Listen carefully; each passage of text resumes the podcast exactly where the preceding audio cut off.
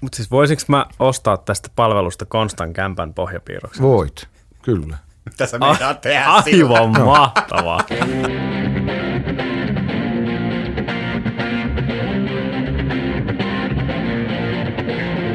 Äänialtoliike. Musiikkitieteellistä ja vähemmän tieteellistä keskustelua musiikkikentän ajankohtaisista ja vähemmän ajankohtaisista aiheista ja ilmiöistä suoraan Helsingin yliopiston musiikkitieteen studiolta. Äänialtoliike on Synkooppilehden päätoimittajan puheohjelma sekä tiede- että fiilis pohjalta. Minä olen Konsta Harinen, musiikkitieteen opiskelija ja DJ. Minä olen Taneli Rantala, musiikkitieteen opiskelija ja kitaristi, ja olen vihdoin saanut toisen kitaristin tänne tota, studioon, jota aion vahvasti kompata kaikkea tiskijukkailua vastaan. Meillä on täällä tänään musiikkitieteen tohtori ja lehtori Juha Torminen. Tervetuloa, Tervetuloa. Juha. Kiitos, kiva kun sai tulla. Kiva, että pääsit. Mitä kuuluu?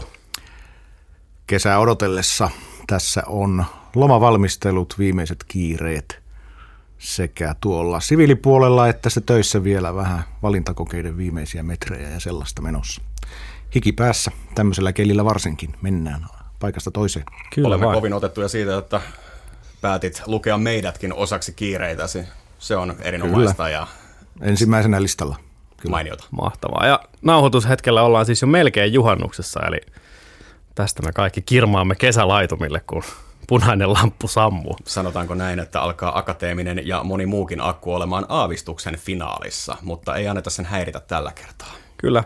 Ja siis Juha, susta on puhuttu tässä podcastissa verrattain paljon jo matkan varrella muun muassa siitä, että, että jos kertosäkeistöä sanoo kertosäkeeksi, niin, niin saattaa, saattaa saada sormilleensa. Ja mun pointti tässä oli ehkä se, että sä oot meidän molempien musiikkitieteelliseen matkaan vaikuttanut huomattavan paljon opettamalla meille huomattavan määrän kursseja ja opintopisteitä. Mutta mistä sun niin kun matka musatieteeseen alun perin lähti? Mikä, Niin. mikä, sut, mikä sut on ajanut tähän pisteeseen? Niin, no se, se on tietty sillä lailla, että ei mitään yhtä pistettä ole, että sitä on vähän niin kuin ö, tullut tehtyä valintoja tai sitten asiat ovat valinneet elämäni minun puolestani.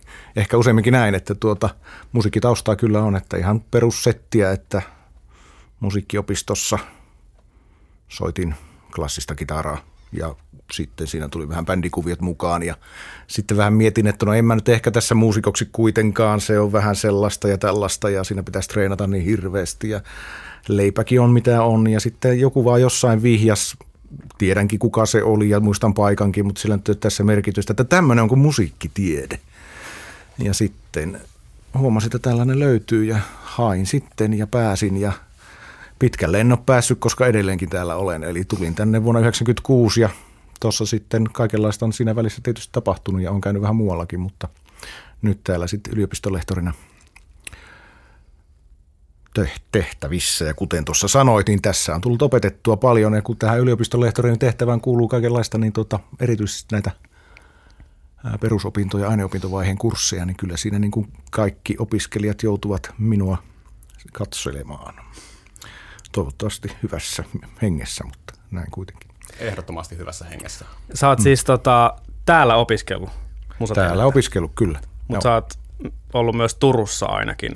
Joo, mä olin siis opiskellut täällä, eli tulin 96 tänne Helsingin yliopiston musiikkitieteeseen sisälle ja tuota, opiskelin täällä maisteriksi 2000 lopulla, meni aika nopeasti neljässä puolessa vuodessa. Ja sitten tota, aloin siinä väitöskirjan tekoa, sitten siinä tuli sellainen, no se vaan tilanne meni niin, en mä tiedä valitsinko mä väitöskirjan tekoa, mutta siinä nyt vaan sattui asiat kohdalleen ja sitten siinä oli mahdollisuus saada yksi ja se järjestyi ja sillä tiellä ollaan. Sitten, sitten olin täällä kyllä, sitten väittelin 2007 ja siinä ohessa sitten niin kuin tämän työuran kannalta tärkeitä juttuja, että, että ei siinä pelkästään väitöskirjaa tehty, vaan siinä sitten aloin kirjoittelemaan lehtiin ja tekeen juttuja sinne sun tänne ja radio-ohjelmiakin jonkun verran tein ja, ja että kyllä tässä niin kuin, ja olin päätoimittajana parissa kolmessakin lehdessä ja tuota, kaikenlaista tuommoista niin työtä tuolla kentällä tuossa median parissa tuli tehtyä se sivussa ja se on kyllä aika tärkeää, että ei siinä niin kuin, jos täällä tekee vaan tätä musiikkitiedettä, niin kyllähän täällä vieraantuu todellisuudesta.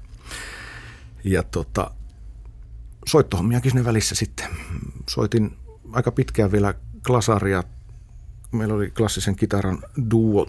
Niku Martikaisen kanssa soitettiin tonne 2000-luvun alkuun asti ja sitten jonkun verran bändeissä soitin rautalankaa ja semmoista siinä, mutta sitten öö, mitäs siinä sitten, väitteli, väittelin 2007 vähän musiikkifilosofisella aiheella ja sitten siinä kun väittelee, niin siinä on, näin kun tutkija uralle hakeutuu, niin siinä on se hankalin vaihe, että se, siihen usein sitten tulee niin kuin haasteita, että saako rahoitusta ja niin kuin postdoc-työhön ja No onnistuin saamaan siinä, nyt oli se nyt vähän kuiviakin kausia, mutta onnistuin saamaan ja sitten oli välissä töissä Turun yliopistossa pari vuotta ja pari-kolme vuotta ja taideyliopistossakin oli vähän aikaa, kun oli yksi hanke, mutta sitten täällä avautui tehtäviä, niin hain tänne ja nyt ollaan täällä sitten vakituisesti yliopistolehtorina.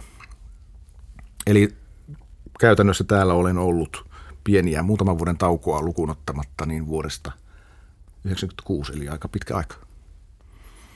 Mahtavaa. Tota, um, sä sanoit, että sen maisterin jälkeen sä rupesit tekemään väitöskirjaa tai väitöskirja ehkä valitsi valitsi sinut. Mm. Syntyykö siinä kohti joku ajatus siitä, että, että tästä voisi oikeasti syntyä niin kuin ura kautta työ? Että sun lapsuuden haaveammatti ei ollut musiikkitieteen lehtori. Lapsuuden haaveammatti oli traktorin kuljettaja. Silloin, kun traktorit kiinnosti, kun niitä sai ikkunasta katsella. Oletko päässyt kuljettamaan traktoria? No kyllä, mulla traktorikortti on. Eli kyllä mä sen silloin 15-vuotiaana ajoin. Ihan muista syistä, että olen päässyt kuljettamaan traktoriakin Mahtavaa. kyllä. Mutta se on siis tuota, siis toteutettu. Joo, ehkä sen verran se toteutuu, että huomasin, että ei tämä ole mun ala kyllä. Että musiikkitiede mieluummin. No joo.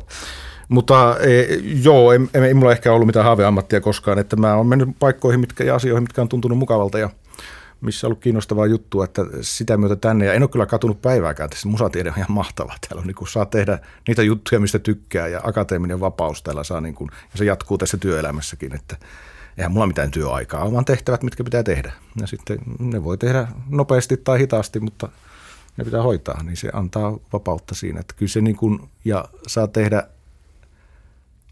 saa kuunnella työkseen hyvää musaa ja saa puhua siitä ja kirjoittaa siitä. Ja, niin, niin tota, kyllä tämä, en mä enää muista mitä sä kysyit, mutta, tota, mutta jotain tähän suuntaan. Että tota, niin. Toi kuulostaa kyllä unelma-ammatilta. Mä, siis alkuperäinen no. kysymys oli se, että, että sulla ei niin kuin ollut isompaa tavoitetta niin kuin tulla musiikin tutkijaksi niin tai, just tai joo, niin kuin tutkijan uralle, mm. mutta sitten tavallaan no ei oikeastaan, päädyit joo. ehkä siihen. Ei joo, ja sitten ei ollut tavoitetta, mutta toisaalta sitten semmoiset jutut, että kyllä se tuntuu niin mukavalta. En ole koskaan sellaiseen lähtenyt, joka tuntuu, että ei, tästä ei tule mitään. Niin kuin mä sanon aina opiskelijoille, että missään nimessä ei kannata tehdä mitään sellaista, joka ei kiinnosta, koska sitten jos se suunnitelma menee mönkään, niin sitten ei ole töitä ja sitten sä oot koko elämässä tehnyt ihan tylsää duunia.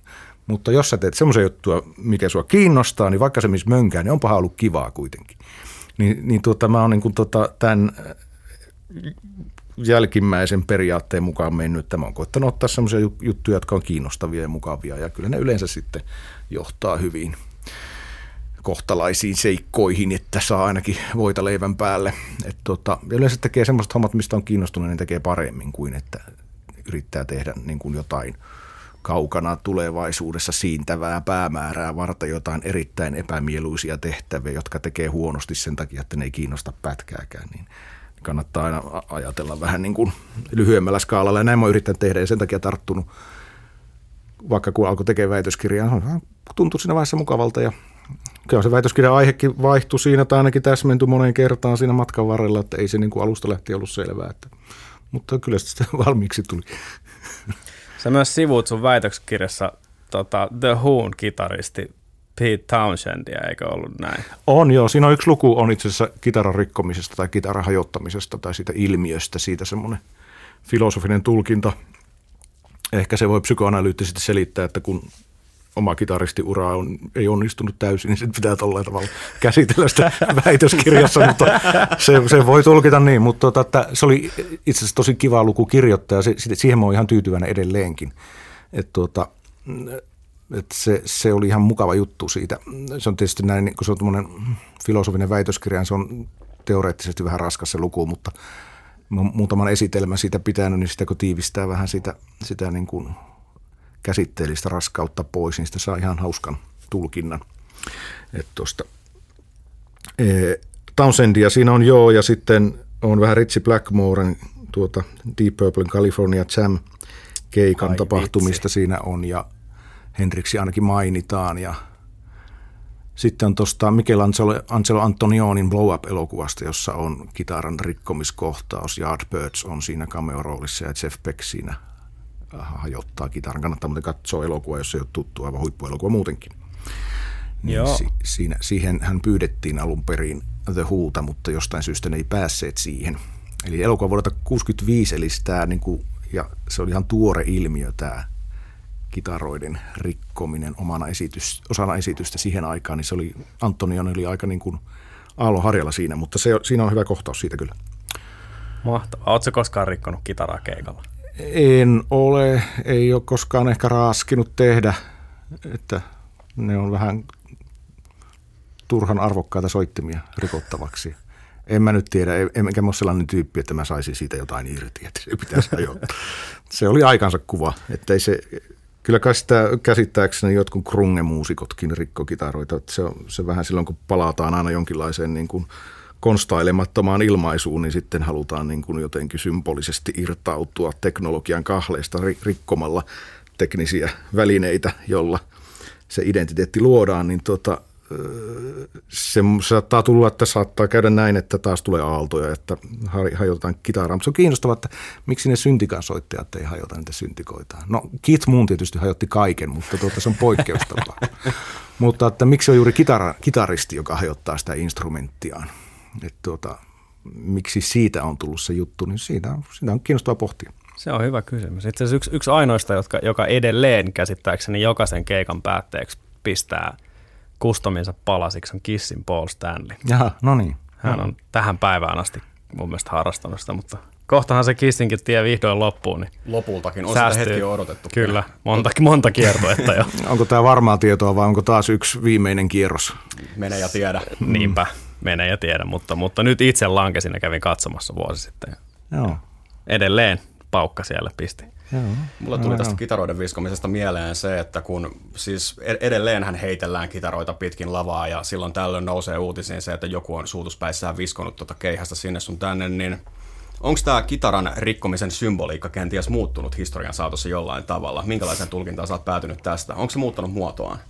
No varmasti onhan niin, että silloin kun asia on niin kuin jotenkin uusi, niin, niin kaikki sitten, jotka tekee sitä myöhemmin, niin tähän verrataan siihen sitten. Että no usein verrataan Henriksiin, joka poltti kitaransa, mutta tietysti Townsend hän tämän aloitti jo aikaisemmin ja syntytarinoita monenlaisia. Tarina, yksi tarina on se, että, että tuota, vahingossa rikkoi kitaransa ja sitten tuskastui siitä sen verran, jossain siis liian matalassa keikkatilassa vahingossa rikkoi sen kitaran lyömällä sen kattoon ja, sitten siitä hermostuneena hajotti sen kokonaan, niin jengi innostui tästä niin täysin, että alkoi vaatia sitä, että sun pitää hajottaa seuraavallakin keikalla. No mikä siinä? No, mutta sitten jos aletaan miettiä vähänkin tuosta taaksepäin, niin kyllähän siellä niin kuin, tota, on pianot palaneet vaikka nyt Jerry Lee vai Little Richardilla ja, ja tuota, kaikenlaista avantgarde-musassa on tehty kaikenlaista mahdollista pudotettu flyykeleitä talojen katolta, että ei se nyt niin ihan uutta ole. Mutta tota, että jos pysytään tuossa sähkökitaroiden rikkomisessa, niin tietenkin jokainen, joka tänä päivänä rikkoo kitaran, niin vähintäänkin se on niin kuin jatkoa tähän perinteeseen, että se tulee vähän uuteen tilanteeseen. Mutta kiinnostavampaa siinä on, että miksi se kiinnostaa ihmisiä. Miksi yleisö haluaa sitä nähdä? Sehän tuntuu ihan järjettömältä. Eihän ole mitään järkeä, että niin tuossa nyt soittaa, sitten se lopuksi lyö palasiksi ton ja, ja polttaa ja heittää yleisöön sillä tavalla, että siellä vielä joku loukkaantuu ja, se, ja kaikkea tällaista hoopoa. niin minkä takia tämä niin kiinnostaa? Ja vuodesta toiseen selvästi, jos Paul Stanleykin sitä edelleen tekee, niin, niin kyllä se lopettaisi, jos se huomaisi, että se jengi ei olisi, ei olisi siitä aivan intona. Niin tota, jotain siinä on. Ja kyllä siis siitä on, mun pitäisi melkein lukea se mun väitöskirja, muistaisi mitä oon kirjoittanut siellä, mutta tuota, kyllä siinä on jotain tällaista niin kuin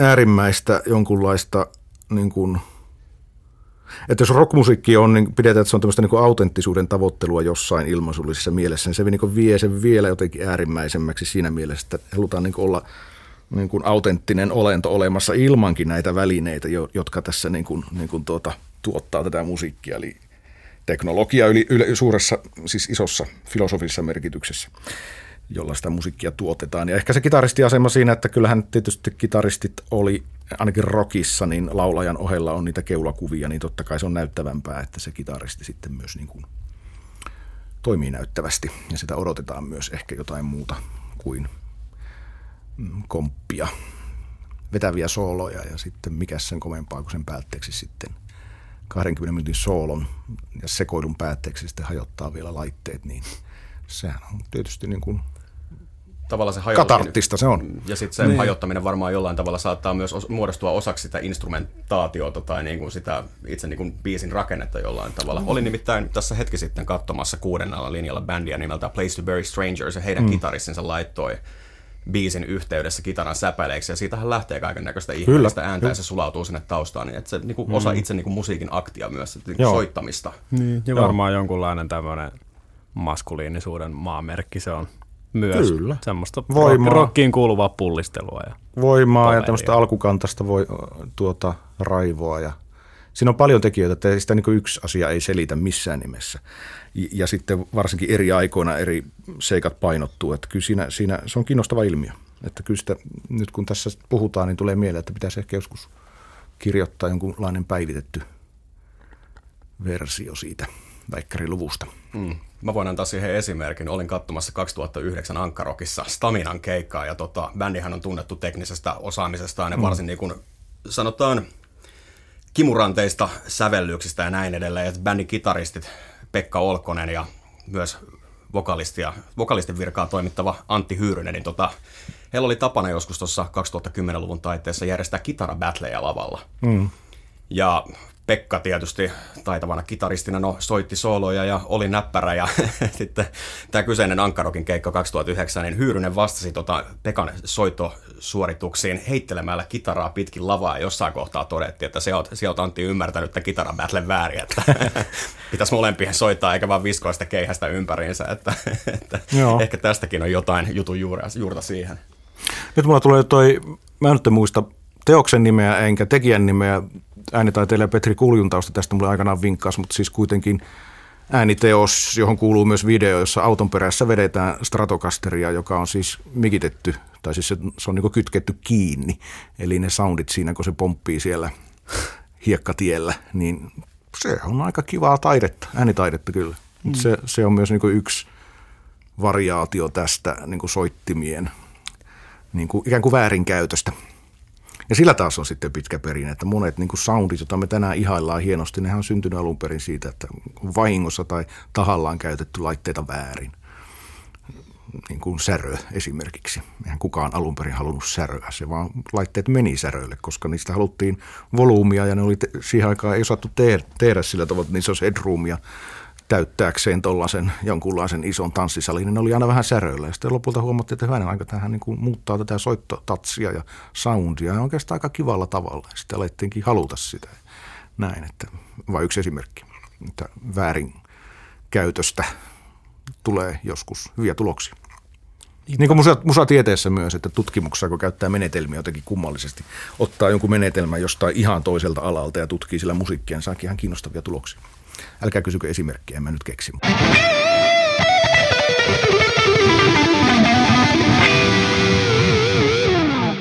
Sain loistavan kimmokkeen tässä seuraavaan kysymykseen, joka tuossa musateknologia niin kuin käyttämisen tapojen muutoksen myötä tuli, niin tavallaan siis tiedekin totta kai muuttuu historian saatossa ja sulla on pitkä kokemus musatieteestä opiskelijana ja opettajana ja tutkijana ja näin edelleen, niin mitä sä koet, että musatiede on muuttunut tässä viimeisen parin kymmenen vuoden aikana? Tosi paljon. Hyvä kysymys. Ö, ehkä vielä silloin, silloin ää, tota, kun mä kuulin ensimmäisen kertaa sana musiikkitiede, joka oli siis joskus Ysärin puolivälissä ja tulin opiskelemaan, niin se, kyllä silloin oli vielä niin kuin, kyllä se niin kuin toi taidemusiikki ja klasaaripainotteisuus oli aika voimakas. Ei edes musa, ei musatieteessä, vaan musiikissa ylipäänsä. Silloin vielä ehkä oli jotenkin niin kuin vielä jopa kaikki musiikkialan hallintotehtävät. Ne oli jotenkin niin kuin glasaripuolen tyyppien hallussa ja populaarimusiikin opetus oli niin kuin isossa mitassa oikeastaan vasta tulossa esimerkiksi musiikkiopistoihin silloin. Että se oli, maailma oli sellainen. Mutta silloin oli kuitenkin kyllä mä niin, itse asiassa ensimmäinen, ihan ensimmäinen essee, jonka mä muistan tota, musiikkitieteessä tehneen, niin tein sen Juha Henrikssonille, joka edelleen opettaa tässä populaarimusiikkia meillä täällä, niin se oli semmoinen kuin etnomusikologinen musiikkianalyysi. Tein analyysin Eric Claptonin Hideaway blues-instrumentaaliversiosta. Ja tuota, niin tuota, silloin oli myös semmoista opetusta täällä, mutta tuota, se oli kuitenkin sitä aikaa, että niin toi, mitä tapahtui musiikkitieteessä ihan maailman mittakaavassa siitä 80-luvun lopulta ehkä vuosituhannen vaihteeseen, niin se iso juttu oli se, että, että sellaisesta niin kuin teoskeskeisestä ja klassisen musiikkikeskeisestä ja muotokeskeisestä ja tämmöistä niin kuin valkoisen miehen kaanonista, niin alettiin irtautua ja alettiin pohtia, että mitä tämä musiikki nyt tarkoittaa sitten vaikka mun identiteetille, vaikka mun, mun tuota sukupuolen kannalta, vaikka mun sukupolven kannalta, vaikka mun terveyden kannalta, vaikka mun rodun kannalta, vaikka mun varallisuuden ja yhteiskuntaluokan kannalta ja miten musiikki toimii sillä tavalla, että se toisaalta ylläpitää näitä, miten se voi ottaa näihin niin kuin kriittistä kantaa ja miten se historiallisesti katsoen niin kuin heijastelee näitä, että miten me voidaan tutkia vaikka historiaa, vaikkapa niin kuin yhteiskuntaluokkakäsityksiä historiassa musiikin kautta. Niin nämä kaikki asiat aikaisemmin näitä joko pohdittu tai sitten ne pidettiin itsestään selvinä. Niin nyt siinä 90-luvun loppupuolella siinä mielessä tuli niin kuin todella hyvään saumaan opiskelemaan musiikkitiedettä, koska siinä nämä niin kuin alkoi tulla esille. Sitä alkoi kiinnostaa, että hyvänen aika meillä on todella niin kuin, niin kuin komeita, makeita taidetta ihan isolla teellä, mistä mä edelleen pidän hirveästi. Mutta sitten on, on samaan aikaan yhtäkkiä tajutaan, että tämä kaikki mitä tehdään, mikä soi radiossa, täällä on toisella toimittajalla metallikan paita ja toisella oliko sillä Iron Maidenia mukaan, niin nämä soi radiossa, niin kaikki sieltä jonnekin tuota,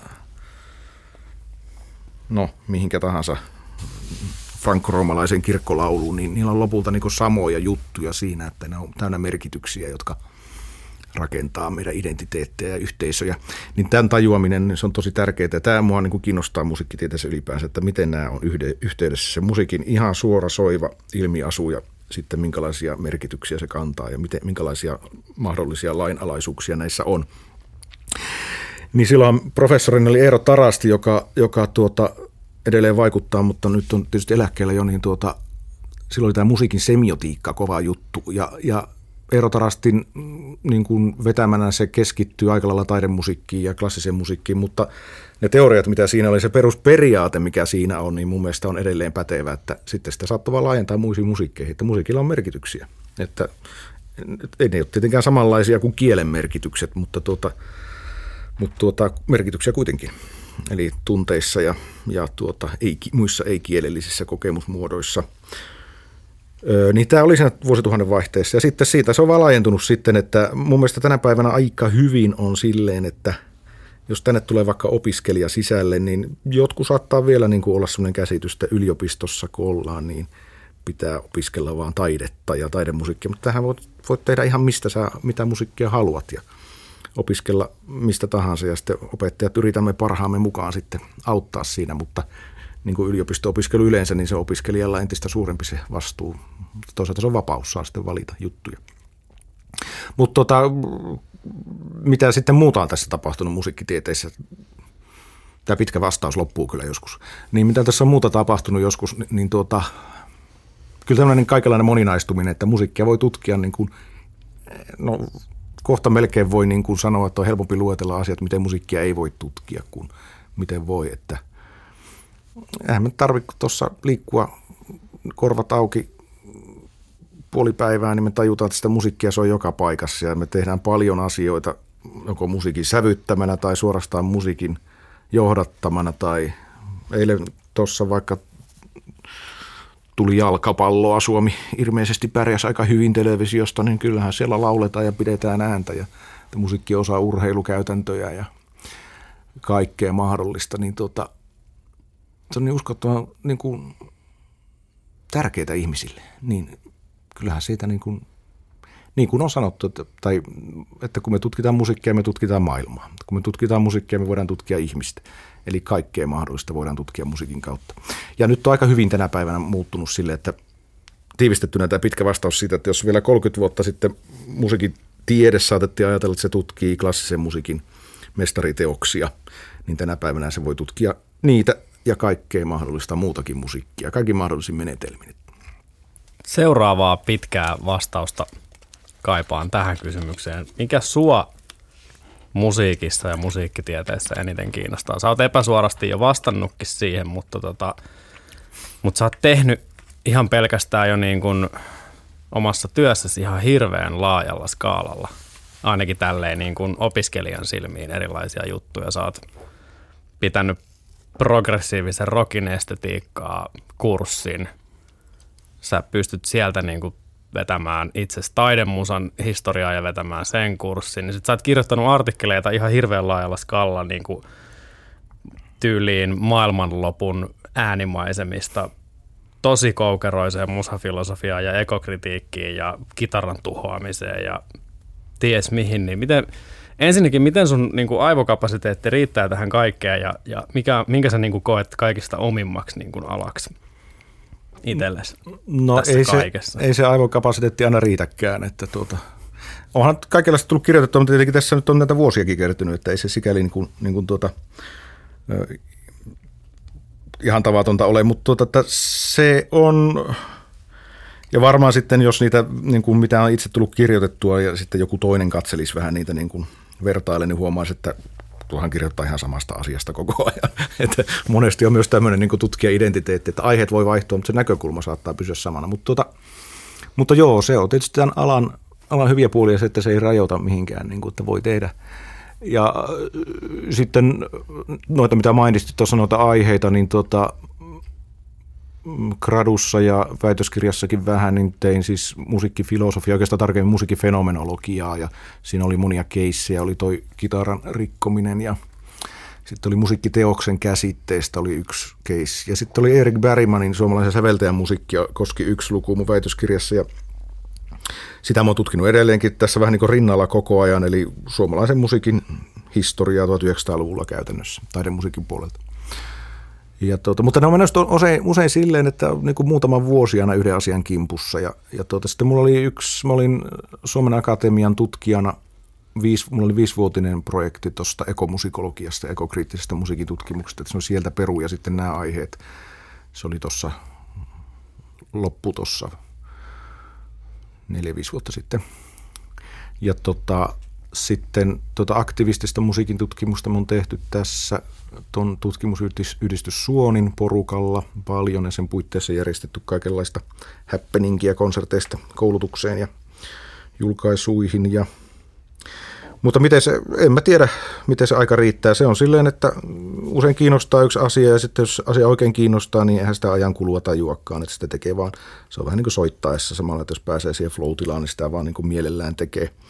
Ja sitten tota, monet asiat sitten liittyy toisiinsa, että, että vaikka ne sitten julkaisujen tasolla saattaa näyttäytyä, että on niin kuin kaksi eri tai niin kuin vaikka teksti kahdesta eri aiheesta, niin jotenkin ne on niin kuin tukenut toisiaan siinä tekovaiheessa esimerkiksi. Ja, että näin se nyt vaan on mennyt. En mä nyt oikein osaa sanoa tuohon kummemmin. Mä oon aina koettanut tehdä sitä, mikä kiinnostaa ja sitten kaivaa siitä esille, että nyt viime aikoina on alkanut kiinnostaa historian tutkimus vähän enemmän, että ja sillä mä tarkoitan myös niin kuin lähihistoriaa, että ehkä siis toi mainitsit tuon Proken, niin tuota, mä oon opettanut sitä, mä en ole kirjoittanut sitä mitään, mutta mä oon opettanut sitä niin kuin kultakauden prokea, eli suurin piirtein 1968, 1976 ajan brittiprokea, niin tota, jotain semmoista ehkä voisi, taas siitä voisi ehkä julkaistakin jotain, että tuota, sitten opettaessa sitten, kun on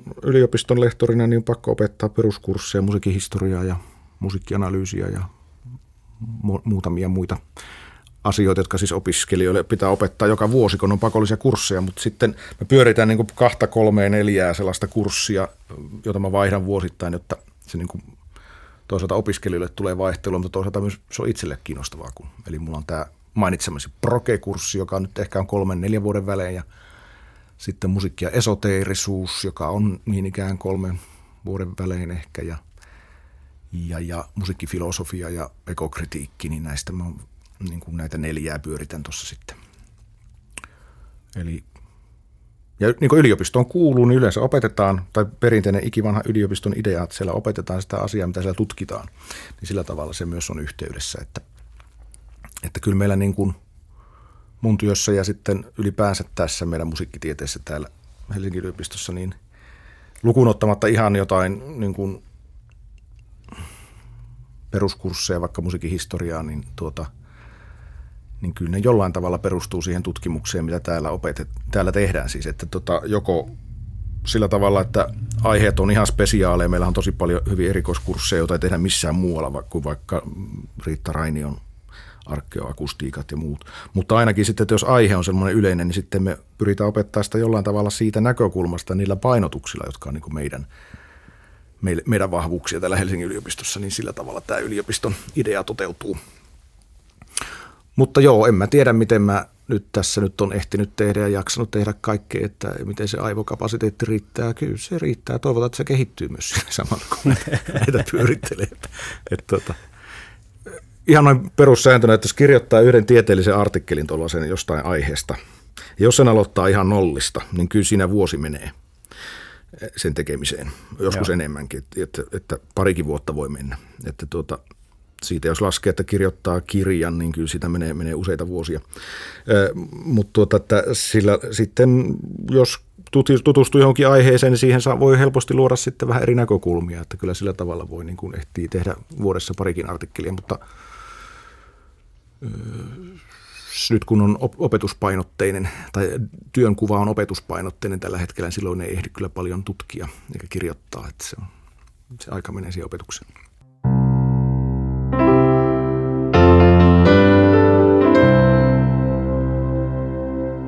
Millaista on olla musiikkitieteen lehtori ja opettaa yliopistossa musiikkitiedettä? Milla, mistä sun niin kun työ ja työpäivät koostuu? Mitä sä niin teet? Se on osin meillekin mysteeri, vaikka me ollaan täällä jo vuosia pyöritty sun Tuon pitää ensin, ensin korjata semmoinen tärkeä juttu, että mä olen musiikkitieteen yliopiston lehtori. Aivan. Se, se on yhteenkirjoitettu. Lehtoreita on kansakouluissa. Saatiin taas yksi asia, mistä napauttaa sormille sen säkeistön lisäksi. nimenomaan, kyllä kyllä. Ei se on sikäli, ei hyvä vaan. Pitää. Sikäli hyvä huomio, että, että ei ole montakaan vuotta, koska meillä oli täällä lehtoreita, siis pelkkiä lehtoreita, jotka oli keskittynyt musiikin teoriaan. Ja sitten oli lehtoreita, jotka oli niin kuin, joilla oli myös tutkimusvelvoite, niin kuin meillä on. Niin tota, Aivan. Ö, mut, eli semmoinen nimike on olemassa myös yliopistossakin, vaikka en ole varma, onko niitä missään yliopistossa. Ehkä jossain kieliaineessa voi olla lehtoreita erikseen, jotka opettaa vai jotain basic kieltä. No joo. Mutta työpäivä se on hyvin erilainen, että se on tota, opetus, opetusperiodeina, niin se on aika lailla menee se opetuksen mukaan, että jos on luentopäivä, niin mm, se luento ja sen ympärillä oleva tapahtuma ja se luennon valmistelu, niin kyllä se päivä nyt aika lailla siinä menee. Sitten voi olla joku kokous, eli on kyllä vähintään jo, siis viikossa, sanotaan viikossa on vähintään kaksi-kolme jotain kokousta tai palaveria liittyen erilaisiin asioihin on erilaisissa. Työhön kuuluu olla mukana erilaisissa tuota, johtoryhmissä ja komiteoissa ja suunnitteluryhmissä. Eli kokouksia niihin valmistamiseen, tämmöiseen hallintoon, niin kyllä siihen menee, kyllä siihen varmaan viidesosa, ellei enemmänkin ajasta menee. Luentojen valmistelu ja sitten jos ehtii tehdä tutkimusta opetuskausina, niin siihen menee tietysti aikaa. Käytännössä se usein menee niin, että tutkimusta tehdään sitten loma, niin sanottuna lomakausina – tai sitten kaksi päivää viikossa, eli joka lauantai ja sunnuntai. eli ei tota... tämäkään ole täysin ongelmatonta, vaan että oikeasti niin kun ajanhallinta ja kalenterin käyttö, niin no, auttaako se välttämättä ihan joka kerta edes? Ja siis kyllä se opet, opetukseen ja hallintoon menee niin paljon työtä, että ei siinä niin kuin ehdi oikein keskittyä. Se tutkimuksen teko on sellaista, että se vaatisi niin kuin vähän sellaista aikaa, että siihen pystyy niin uppoutumaan ja keskittyä. Sen takia opetusperiodien ulkopuolella tehdään tutkimus. Ja tietysti sitten varsinainen loma, joka yleensä alkaa näin juhannukselta ja kestää heinäkuun, niin silloin olisi hyvä koettaa olla tekemättä mitään, mutta tuota, jos tykkää, niin miksei silloinkin voi kirjoitella. Öö, mutta että kyllä se menee käytännössä normaali työpäivä opetusperiodien aikana, niin kyllä se sen opetuksen ympärillä menee. Ja sitten paljon menee aikaa ohjaamiseen, että kun kanditöitä ja graduja, joita ohjataan niiden lukeminen ja kommentoitiin, se vie kyllä helposti yhden päivän viikossa. Että tuota, riippu, se on tosi kausittaista tietysti. Joskus on niin kuin esimerkiksi lukukausien lopuksi tulee useita graduja aina luettavaksi ja näin, mutta että keskimäärin ehkä sen verran, että kyllä se, kyllä se niin opiskelijoiden asioihin liittyen nämä päivät menee. Mutta sitten taas toisaalta niin ei ole samanlaisia päiviä, että se niin kivaa onkin, että – jonkunlaista rytmiä on aina opetusperiodin sisällä tietenkin, niin kuin teillä opiskelijoillakin, kun se on seitsemän viikkoa samanlaista, niin tuota, mutta totta kai se koskee sitten opettajiakin, mutta tuota, sitten kun se vaihtuu, niin sitten taas tulee uudet kuviot, se on ihan kiva. Sun työssä saaneen lukea aika hillittömiä määriä, koska Juu. jos jo yhden niin kuin kurssin työt, kun palauttaa parikymmentä opiskelijaa ja siellä on joku kymmenen liuskaa per lärvi, niin niin, se on. Niin, on hyvä kun sanoit tuon, että kyllä tuo on niin kuin... Se määrä on niin. aika mieletön. Ja se neljä kertaa vuodessa ja neljä Joo. kurssia periodiin, niin Joo. Kyllä. apua. Ja nykyisin vielä suositaan sellaisia suoritustapoja, että olisi niin kuin useampia, se olisi niin kuin pilkottu useampiin kohtiin siinä kurssin aikana ja se sitten tietysti lisää sitä luettavan määrää. Että kyllä siinä paljon saa lukea. Kyllä siihen rutiinia kehittyy tietysti, että pystyy lukemaan nopeasti, mutta tuota, kyllä siihen aikaa menee, että – Mehän teemme aina niin kuin ihan työsuunnitelman, missä on niin kuin suunniteltu täysin illusorisesti, että mihin se meidän aika käy, niin kyllä se menee se 1612 tuntia vuodessa laskennallinen, niin tota, kyllä siinä kaikki tällaista pitää laittaa, että paljon menee aikaa tehtävien tarkastuksia ja näin, niin kyllä siinä saa vähän tuntumaan siihen. Niin riittääkö edes tuo tuntimäärä? Ei niin riitä siihen, koskaan. Että se sitten vaan pitää väkisin survoa, koska se järjestelmä, missä sitä tehdään, niin se ei hyväksy enempää. Niin täytyy survoa sitten siihen tuntimäärään ja sitten, sitten mennään näin. Mutta se nyt on tällaista hallinno, hall, byrokratiaa. Mutta joo. No niin, mutta siis ei ole paljon samanlaisia päiviä kyllä, että se on ihan kiva. Aika usein saa nukkua pitkään. Se on kyllä kiva. No, pitkään nukkuminen on välillä äärimmäisen tarpeellista. Saamme määrittää oman opetusaikamme. Mä en koskaan kyllä aloita ennen kymmentä opetusta. Ja, ja tuota, sitten mä yritän pitää maanantaita ja perjantait vapaana opetuksesta, että jos tekee tutkimusta, niin sitä voi tehdä niinä päivinä. Niin, ja sitten jos haluaa vaikka vetäytyä viikonlopuksi tekee jotain projektia, niin sen voi niin kuin vetää vähän pidemmäksi. Että eihän mun tarvi olla, ei ole sellaista työtä, että mun tarvitsisi olla jossain työpaikalla, että ei ole mitään kellokorttia eikä niin, että ne on vaan ne hommat, mitkä pitää tehdä. Tykkäätkö tehdä enemmän toimistolta vai himasta sitten niitä tavallaan niin kuin kontaktittomia hommia? No sekin vähän vaihtelee. Joskus saa hirveän hyvin tehtyä työhuoneella täällä yliopistolla, joskus taas sitten kotona, että en mä oikein tiedä. Se, vähän, se on vähän fiiliksen mukaan. Et tota, joskus vaan siis sekin, että paikan vaihtaminen joskus sitten vaan on hyvä sinänsä, että mm, jos niinpä. menee jumiin, niin vaihtaa toiseen paikkaan, niin sitten saattaa taas saada tehtyä ja näin. Mites tota, jos alkujaan on ollut kiinnostunut musasta ja sitten on ruvennut soittamaan ja sitten on – lähtenyt opiskelemaan musiikkia ja sitten, sitten työkin on musiikkia, niin onko sillä jotain vastapainoa? Vai elätkö ja hengitätkö musiikkia 247? Esimerkiksi mä pelaan jääkiekkoa ja juoksen liian pitkiä lenkkejä ja loppuajan sitten teen musaa. Teet sä jotain muuta kuin musiikkia vai? No aika paljon se menee, tässä on sillä tavalla vastapaino, että eihän mä kuuntele musaa koskaan koska sitä tulee kuunneltua niin kuin työn puolesta niin paljon, että ei sitä silleen tule kuunneltua. Mutta sitten, no yksi vastapaino, että mä teen vähän toisenlaista musaa ja sitten tietysti soittaminen on vastapaino, kun en mä töissä nyt soita, mitä nyt joskus kömpelösti luennolla jotain esimerkkejä, mutta niin, niin tota, jonkun verran soitan kyllä edelleen ja, niin, bändissä ja noin, mutta tota, se, sitä mä en niin oikeastaan millään lailla samasta tähän – vaikka se on niin musiikin parissa, niin se on mulle jotenkin ihan eri, eri juttu kuitenkin. Ää, mutta aika harvoin nyt meillä ehkä kerran kuukaudessa ehditään treena. Mutta kuitenkin. No sitten vähän kauemmaksi kun mennään, niin sitten mä tykkään, vieläkin kyllä mennään musiikin sarassa, niin sitten mä tykkään kyllä tota, niin, mä noita ihan teknisesti noita analogilaitteita räplätä, että tuota, ja sitten keräillä vähän soittimia ja näin. Aivan. Mutta mut tuota, sekin vielä on kuitenkin liikkuu vähän tässä niin kuin vaarallisen lähellä tätä musiikkia. Mutta sitten kyllä mä käyn kuntosalilla ja tykkään olla mökillä ja kalastaa. Ja... Mä annan täydet pinnat kuntosalilla käymiselle, se on parasta hommaa. Ja... Kyllä mä annan on. kyllä kitaroille ja niiden keräämiselle ja kaikille, kaikille laitteiden nypläämiselle kyllä kanssa. Kyllä. Se on, vaikka se on periaatteessa sama asia, niin mä tunnistan kyllä ton, että se ei ole samaa. samaa sitten. Siinä on kuitenkaan. riittävästi Siinä on erilaisia oma kulmansa. Joo. Siinä on oma kulmansa. riittävästi erilaisia elementtejä ja tota, niin. Mulla on kitaroita, joilla en mä oikeastaan soita edes niillä. Että ne, ne on vaan, Montako mulla on- kitaraa sulla on? Ei mulla nyt ole kauheasti, olisiko viisi tai kuusi. Että ei, mulla on ollut enemmänkin, mutta mä vähän myös myyn niitä pois, että ei se. Että siinä mielessä niin kuin se kiinnostaa mua musiikillisesti, että kyllä mulla on semmoisia kitaroita, jos- joilla, joilla niin kuin mulla on kuitenkin periaatteessa jotain käyttöä, että ei mulla ole sellaisia niin kuin pelkästään jonkun soittimen harvinaisuuden takia hankittuja, jo- joilla mulla ei ole mitään käyttöä, että ei mulla semmoisia ole. Mutta tota. No kyllähän kaikki musiikilliset artefaktit vähintäänkin syö neliömetritilaa aika voimakkaasti. Syö. Terveiset. Minulla on levykokoelma ja kitaroita ja sitä välillä miettiä, että mihin nämä laittaisi. Niin, puoliso sanoikin, että tuolla on Jussi Romut. Se on se, se, on se. Kauhean kivasti sanottu. Olipa kiva. joo.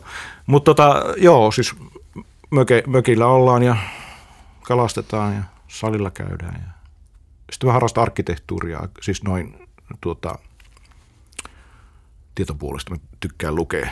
Ja mua kiinnostaa vain hirveästi vanhojen talojen ja asuntojen pohjapiirrokset. Mä en tiedä mikä siinä on. Mä haluan aina nähdä vanhojen asuntojen ja talojen pohjapiirroksia. Nimenomaan semmoisia niin vanhoja pohjapiirroksia, niin kuin vanhassa siinä alkuperäisessä muodossa. Mistä sellaisia kauhean löytää? kiehtovaa. No kirja, arkkitehtuurikirjoista ja sitten kaikkien Helsingin, Helsingin talojen, asuntojen kaikki pohjapiirrokset hän löytyy verkosta sieltä, onko se artsipalvelu. Eikö nykyisin se on lupaa piste joku, josta saa parilla eurolla minkä tahansa kalliolaisen kerrostalon, minkä tahansa kerroksen asunnon alkuperäisen pohjapiirroksen. Se on joku lakisääteinen juttu, niin pitää olla. Ja mä joskus ihan huvikseen ostan niitä sieltä sen takia, että mä haluan nähdä, että minkälaisia asuntoja tuossa jotakin vanhoja juukenttaloja, jossa on saattanut alun perin olla semmoisia 400 neliön asuntoja. Niitä on ihan tosi makea katsoa, kun niissä on neljä sisäänkäyntiä. Okei, tuolla on ollut palvelijan puoli ja tuolla on ollut noin. Oletko varma, että tämä kytkeydy mihinkään rakenteellis-harmonisiin seikkoihin, koska kyllähän arkkitehtuurikin on asioiden järjestämistä. Niin on, ja- siinä joo. kyllä toi. Ja sitten se musiikki, musiikkihan verrattu arkkitehtuuriin monella tavalla. Yksi on se tietysti, että kävelet niin kuin tiloissa, sisätiloissa, niin sehän, sehän niin kuin se tunnelma vaihtuu aina, kun sä menet paikasta toiseen. Sehän on sama ajallinen juttu kuin tuota, musiikissakin, että se tunnelma vaihtuu. Että siinä että arkkitehtuuri, vaikka se on näin paperilla katsottuna ikään kuin pysähtynyttä, mutta sitten kun se otetaan käyttöön, niin sittenhän se on ajallista juttua. Että ethän se voi olla kuin yhdessä paikassa. Että jos sulla on 400 neliön asunto, niin ethän se voi olla kuin yhdessä neliössä seistä. Niin sitten kun sä liikut siellä, niin sittenhän tulee niin musiikkia, kun se tila siinä ympärillä vaihtuu ja tunnelma vaihtuu. Eli se- ehkä siinä on tämmöinen, mutta en mä sitä näin ajattele, mutta tuota voi olla, voi olla. Mutta siis voisinko mä ostaa tästä palvelusta Konstan kämpän pohjapiirroksen? Voit, kyllä. Mitä sä meinaat tehdä sillä? Aivan mahtavaa. Eh, siis mä en tiennyt, että tämmöinen on olemassa, mutta tämähän, Juu. tämähän on kiinnostavaa.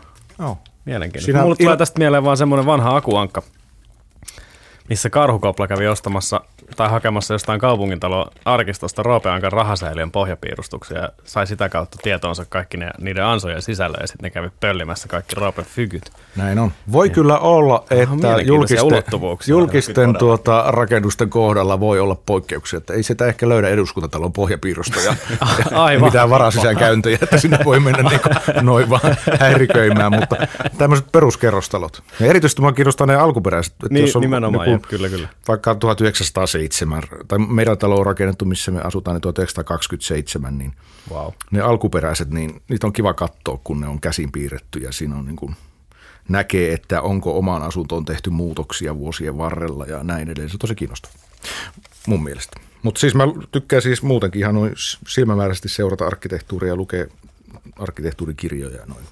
Et se on ihan kiva. Mielenkiintoista. Toivottavasti kukaan kuuntelee ja ota tästä mikään, minkäännäköisiä rikollisia kimmokkeita.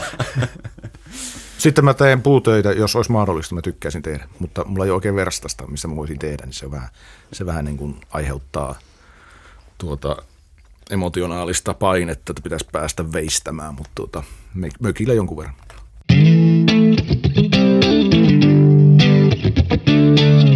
Että mitä sä haluaisit, että musiikkitiede olisi tai että mitä se on tai että Yleensä vai, siinä kiinnostaa. yleensä vai Helsingin yliopistossa? Pitääkö valita vai voiko ottaa molemmat? No voi ottaa molemmat. No yleensä mä haluaisin, että se on, no, no ihan yleisesti ottaen, niin semmoisessa aika hyvässä jamassa, että tota, että tota, ö,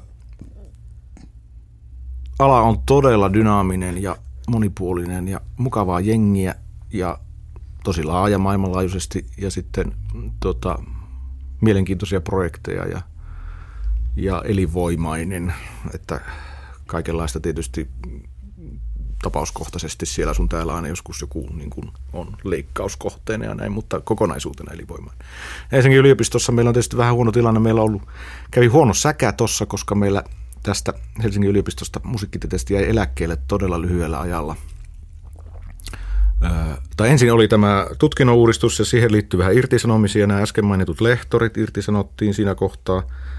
Ja sitten heti sen perään jäi eläkkeelle hyvin lyhyellä ajalla kolme opettajaa. Ja kun oli samaan aikaan sitten tuota, tiedekunnan talous todella huonossa jamassa ja niitä ei voitu täyttää, niin sitten oltiin monta vuotta tuossa ja osittain vieläkin määräaikaisuuksien varassa ja tuota, tuota, vajalla henkilöityksellä. Ja se on inhottavaa, koska sinne ei voi tehdä mitään pitkäjänteisiä suunnitelmia tutkimuspainotuksista eikä opetuslinjauksista ja opiskelijat jos ei nyt suoraan tiedä, mistä on kyse, niin ainakin aistii sen, että nyt on niin kuin vähän epävarmaa. Että siihen nähden on niin kuin tosi tyytyväinen, että niin kuin opiskelijat on kuitenkin aika hyvin pysyneet täällä ja valinneet musiikkitiedettä, koska se olisi voinut tuntua niin kuin epävarmalta. Mä oon ollut koko ajan sitä mieltä, että ei tässä tämä, niin kuin itse tämä tieteen ala täällä yliopistossa on uhattuna, mutta resursseja meiltä uupuu edelleen. Ja ja tuota, varsinainen, vaikka meillä on Susanna Välimäki nyt sitten profes- taiteiden tutkimuksen professorina ja ja tuota, nyt sitten, tai ollut apulaisprofessorina tuossa niin kuin tutkimuspainotteisessa tehtävässä, mutta nyt sitten syksyllä muuntuu täydeksi professoriksi ja ehkä opet- tai siirtyy opettaankin enemmän, niin, tuota, mm, niin ja on siis musiikkitieteen tieteenala vastaava, niin tuota, silti meiltä puuttuu musiikkitieteeseen nimetty oma professori, ja se olisi tieteenalan identiteetin kannalta tärkeää kun ottaa huomioon, että muutama vuosi sitten, 5-6 vuotta sitten, niitä oli vielä kaksi tässä, mutta pelkästään musiikkitieteessä professori. No tähän eteen tehdään tässä nyt töitä ja taas vähän niin toivetta, että se voisi onnistua, mutta siitä nyt ei vielä voi sanoa mitään. Mutta tuota, se tässä, että musiikkitiede voi hyvin ja sillä on ennen kaikkea tämä relevanssi, että kun jengi löytää täältä töihin ja jengi on kiinnostunut tästä paikasta ja täällä on hyvä, hyvä perinne ja hyvä pöhinä muutenkin, niin en mä ole kauhean huolissani niin kuin tästä sinänsä tästä oppiaineen tai niin kuin nykyään sanotaan opintosuunnan tulevaisuudesta, mutta kyllä me tarvittaisiin ainakin yksi vakituinen opettaja ja mielellään professori vielä lisää ja kaikki tämänkin kuulijat, jos tämän eteen voi työtä tehdä, niin tehkää, pitäkää ääntä, että musiikkitieteeseen pitää saada professori. Niinpä, koska... Tai vähintäänkin toinen yliopiston lehtori mun lisäksi, sekin auttaisi paljon. Niinpä, koska siis niin kuin siihen nähden, että teitä on käytännössä kaksi, mm. joista Välimäki ei oikeastaan edes niin kuin ole tavallaan pelkästään musatieteen mm. tota, vaikka toki, leivistä, vaan toki, myös, myös muidenkin, niin. vaikka toki tekee paljon. Ja taustaltaan musiikkitieteilijä tietysti kyllä, on, kyllä. ja tältä Helsingin yliopistossa hänkin ja näin, mutta että se, siihen hänen tehtävän kuvansa kuuluu vähän muutakin kuin musiikkitiede. Niin, niin kyllähän teiltä niin kuin ihan jo mm. Se, että kuitenkin kursseilla on opiske- opiskelijoita vähintäänkin riittämiin, niin kyllähän, on. Sinne, kyllähän sinne kädet loppuu jo niin kuin opettamisestakin. Niillä, tai näillä niin kuin ihmismäärillä. Mutta se, se on oppinut aika taitavaksi siinä, että niin kuin oppinut, että miten me saadaan niin kuin revittyä opetusta resursseista – joita ei ole. Eli ensi vuodeksi kisa, vaikka tuntiopetus on tosi niukkaa, nyt sitä vähän saatiin, mutta ensi vuonna on todella hyvä opetusohjelma tulossa. Ja, tuota, ja näin, että kyllä me saadaan se, mutta se, eh, tällaiset niin kuin tuntiopettajat ja tilapäiset tutkijoiden omista aiheistaan pitävät kurssit, niin eihän ne korvaa sitä vakituisen henkilökunnan läsnäoloa, koska ainoastaan se niin kuin vakituinen henkilökunta pystyy suunnittelemaan pidemmän päälle. Että jos täällä on joku tutkija parin vuoden projektissa ja opettaa, niin se on tosi kiva, mutta sitten se voi häipyä jonnekin ihan muualle. Et tota, siinä mielessä niin kuin tarvitaan vielä, mutta toivotaan nyt, että tässä parin kolmen vuoden tai no yhden kahden vuoden sisällä saataisiin lisätyövoimaa. Ja kyllä mä oon ihan toiveikas. Mulla ei ole mitään tietoa eikä faktaa tästä, mutta mulla on vähän hytin, että kyllä, se, kyllä me saadaan. Pitää tehdä vaan tämä oma duunia täällä hyvin ja tämä olla niin kuin opiskelijoiden suuntaan innostunut, koska sitten se leviää se motivaatio ja sitten se hyvä pöhinä leviää. Ja sitten huomataan, että tuonnehan kannattaa satsata, koska tuolla on hyvä meininki. No se täytyy kyllä sanoa, että siinä te olette onnistunut mm. varmaan niin kuin meidän mole, ainakin meidän molempien ja varmaan monen muunkin mielestä ihan todella hyvin mm. tässä nimenomaan opiskelijoiden suuntaan niin kuin semmoisen positiivisen meiningin välittämisessä. Että, hyvä, hyvä. Että tota, Nythän meillä oli Mikko Ojanen toisena yliopistolehtorina, mutta sitä tehtävää ei voitu jatkaa, mutta tuota, vasta Mikko sai kuitenkin, tai Mikolle tuli ensi vuodelle oikeinkin paljon itse asiassa kursseja kuitenkin tuntiopetuksena, että Mikko tulee täällä pyöriin Okei, okay, no mahtavaa. pyörimään sitten ensi vuonnakin varmaan melkein yhtä paljon kuin tänä vuonna, mutta No tuota, hallinnolliset hommat siirtyy sitten meille, meille tuota, vakituisille, mutta semmoista opetusta tulee kyllä. Tässä ollaan nyt kollektiivisesti todettu se, että musatiede on historiansa aikana muuttanut muotoansa aika voimakkaasti. Ollaan tavallaan siirrytty sellaiseen käsitykseen, jossa musiikki ei ole jokin maailmasta irrallinen elementti. Sen lisäksi on auennut hirvittävästi kaiken näköisiä erilaisia tutkimussuuntauksia ja tiedon intressi on matkan varrella ehtinyt muuttua ja varmaan tulee vielä jatkossakin muuttumaan. Ja tämä on ollut erittäin mielenkiintoinen pläjäys. Jos joku kuuntelee tätä Helsingin yliopistolta ja vastaa hallinnollista seikoista, niin please, tarjotkaa meille jatkuvuutta. Se on kaikkien meidän eduksi. Vielä vetääksemme tota viimeisenkin solmun niin tiukkaan umpeen, ettei se enää ikinä aukea, niin tuota, Juha, ollaan tässä erinäisten vieraiden kanssa hahmoteltu tällaista kysymystä kuin, että jos olisi joku mietitty musiikillinen kokonaisuus elinaikaa jäljellä ja sen jälkeen vedetään töpseli irti seinästä lopullisesti, niin mikä sun valintasi olisi? Eli yksi musiikillinen kokonaisuus aikaa hengittää ja olla elossa, niin sen jälkeen kaikki on done, niin mitä lähtee soimaan? Mä pelkäsin, että te kysytte tällaista, kun eihän sitä, ei sitä voi sanoa mitään. Hetken No. johde on hyvä. Tai paha. Tai paha. Ei musiikillinen kokonaisuus, se, se, se voi olla tosi isokin sitten siis. Nimenomaan. Että ei tarvitse sanoa yhtä biisiä. Ei. Tota, ää, n- tällä tavalla kun kysytään, niin tota, mä vastaan yleensä täysin niin kuin affektiivisesti ja henkilökohtaisesti ilman mitään, että tässä pitäisi olla niin, niin mitään jotain musiikkitieteilijän Ei se on juuri perusteita. oikea, oikea tapa vastata. Ja Mä sanon tämän siksi, koska aina jos tulee puheeksi, että on musiikkitieteessä töissä, niin sitten oletetaan, että musiikkitieteilijä vastaa. Mutta mehän, musiikkitieteellä mehän kuunnellaan musaa yhtä fiiliksellä kuin Aivan, kaikki muutkin. Se olisi jotenkin Et- et- tieteellisesti ylevä No kokonaisuus. mulle, mulle ehkä paras levy on Deep Purple Perfect Strangers, sen mä ehkä ottaisin. Kova valinta. Ja sitten tota, mutta sitten mä pidän aina kuitenkin toisen jalan sillä glasarin puolella, niin kyllä mä sieltä ehkä ottaisin sitten Brucknerin yhdeksännen sinfonian tai Sibeliuksen seiska sinfonia. Kyllä ne olisi. Ja puhtaasti affektiivisesta näkökulmasta. Ihan fiilispohjalta. Fiilispohjalta. Mutta kyllä näistä saisi älyllisestikin irti todella paljon, mutta, Mut kaiken ei aina tulee ensimmäisenä. älyllistä. Niin. No. Ei. Kyllä vaan. Tämä oli erittäin hyvä vastaus. Tota, kiitos Juha älyttömästi, että pääsit. Kiitos Tämä tavan. oli suuri ilo. Tos. Ja tota, hyvin todennäköisesti pummitaan sut kyllä tänne uudestaankin vielä puhumaan esimerkiksi näistä kaikista erikoiskursseista, mitä muutaman vuoden välein pyörität, koska niistä, ni, niitä olisi Joo. mielenkiintoista vähän fiilistellä tässä äänimuodossakin. Ja saadaan taas lisää tieteellistä näkökulmaa tähän meidän toilailuun. Nimenomaan. Juuri näin. Muutakin kuin fiilistellään. No niin, Taneli, haluatko puhua loppupuheelta? Kuuntelit äänialtoliikettä, joka on siis Synkooppilehden päätoimittajan puheohjelma. Itse lehteä voi lukea osoitteessa issu.com tai voit tilata mut ja Konstan toimittamaan sen sun kotiovellesi asti. Ää, meille voi lähettää palautetta Facebookissa tai Instagramsissa tai suoraan sähköpostilla osoitteeseen äänialtoliike.gmail.com, jota en muuten ole käynyt tarkastamassa hyvin pitkään aikaan. Mä kävin viimeksi, siellä ei ollut yhtään mitään. Se on hyvä. Me, me, meidät löytää sosiaalisesta mediasta tai kesälaitumilta. Juhan löytää niin ikään kesälaitumien lisäksi täältä yliopistolta ja, Ja tutkimasta pohjapiirroksia. ja tutkimasta pohjapiirroksia. Ja mä aion nyt ihan kiusallanikin päättää tämän jakson sanomalla, että mulla on muuten Steve Morsen plektra himassa. Outs. Kiitos käynnistä, Tervetuloa uudelleen. vaikka Morsehan nyt on, ei ole mitään Blackmoreen verrattuna. ihan, ihan, Ikiaikainen keskustelu. Nimenomaan ihan, ihan tuuraaja, tuuraaja kaveri. Se on uusi kaveri.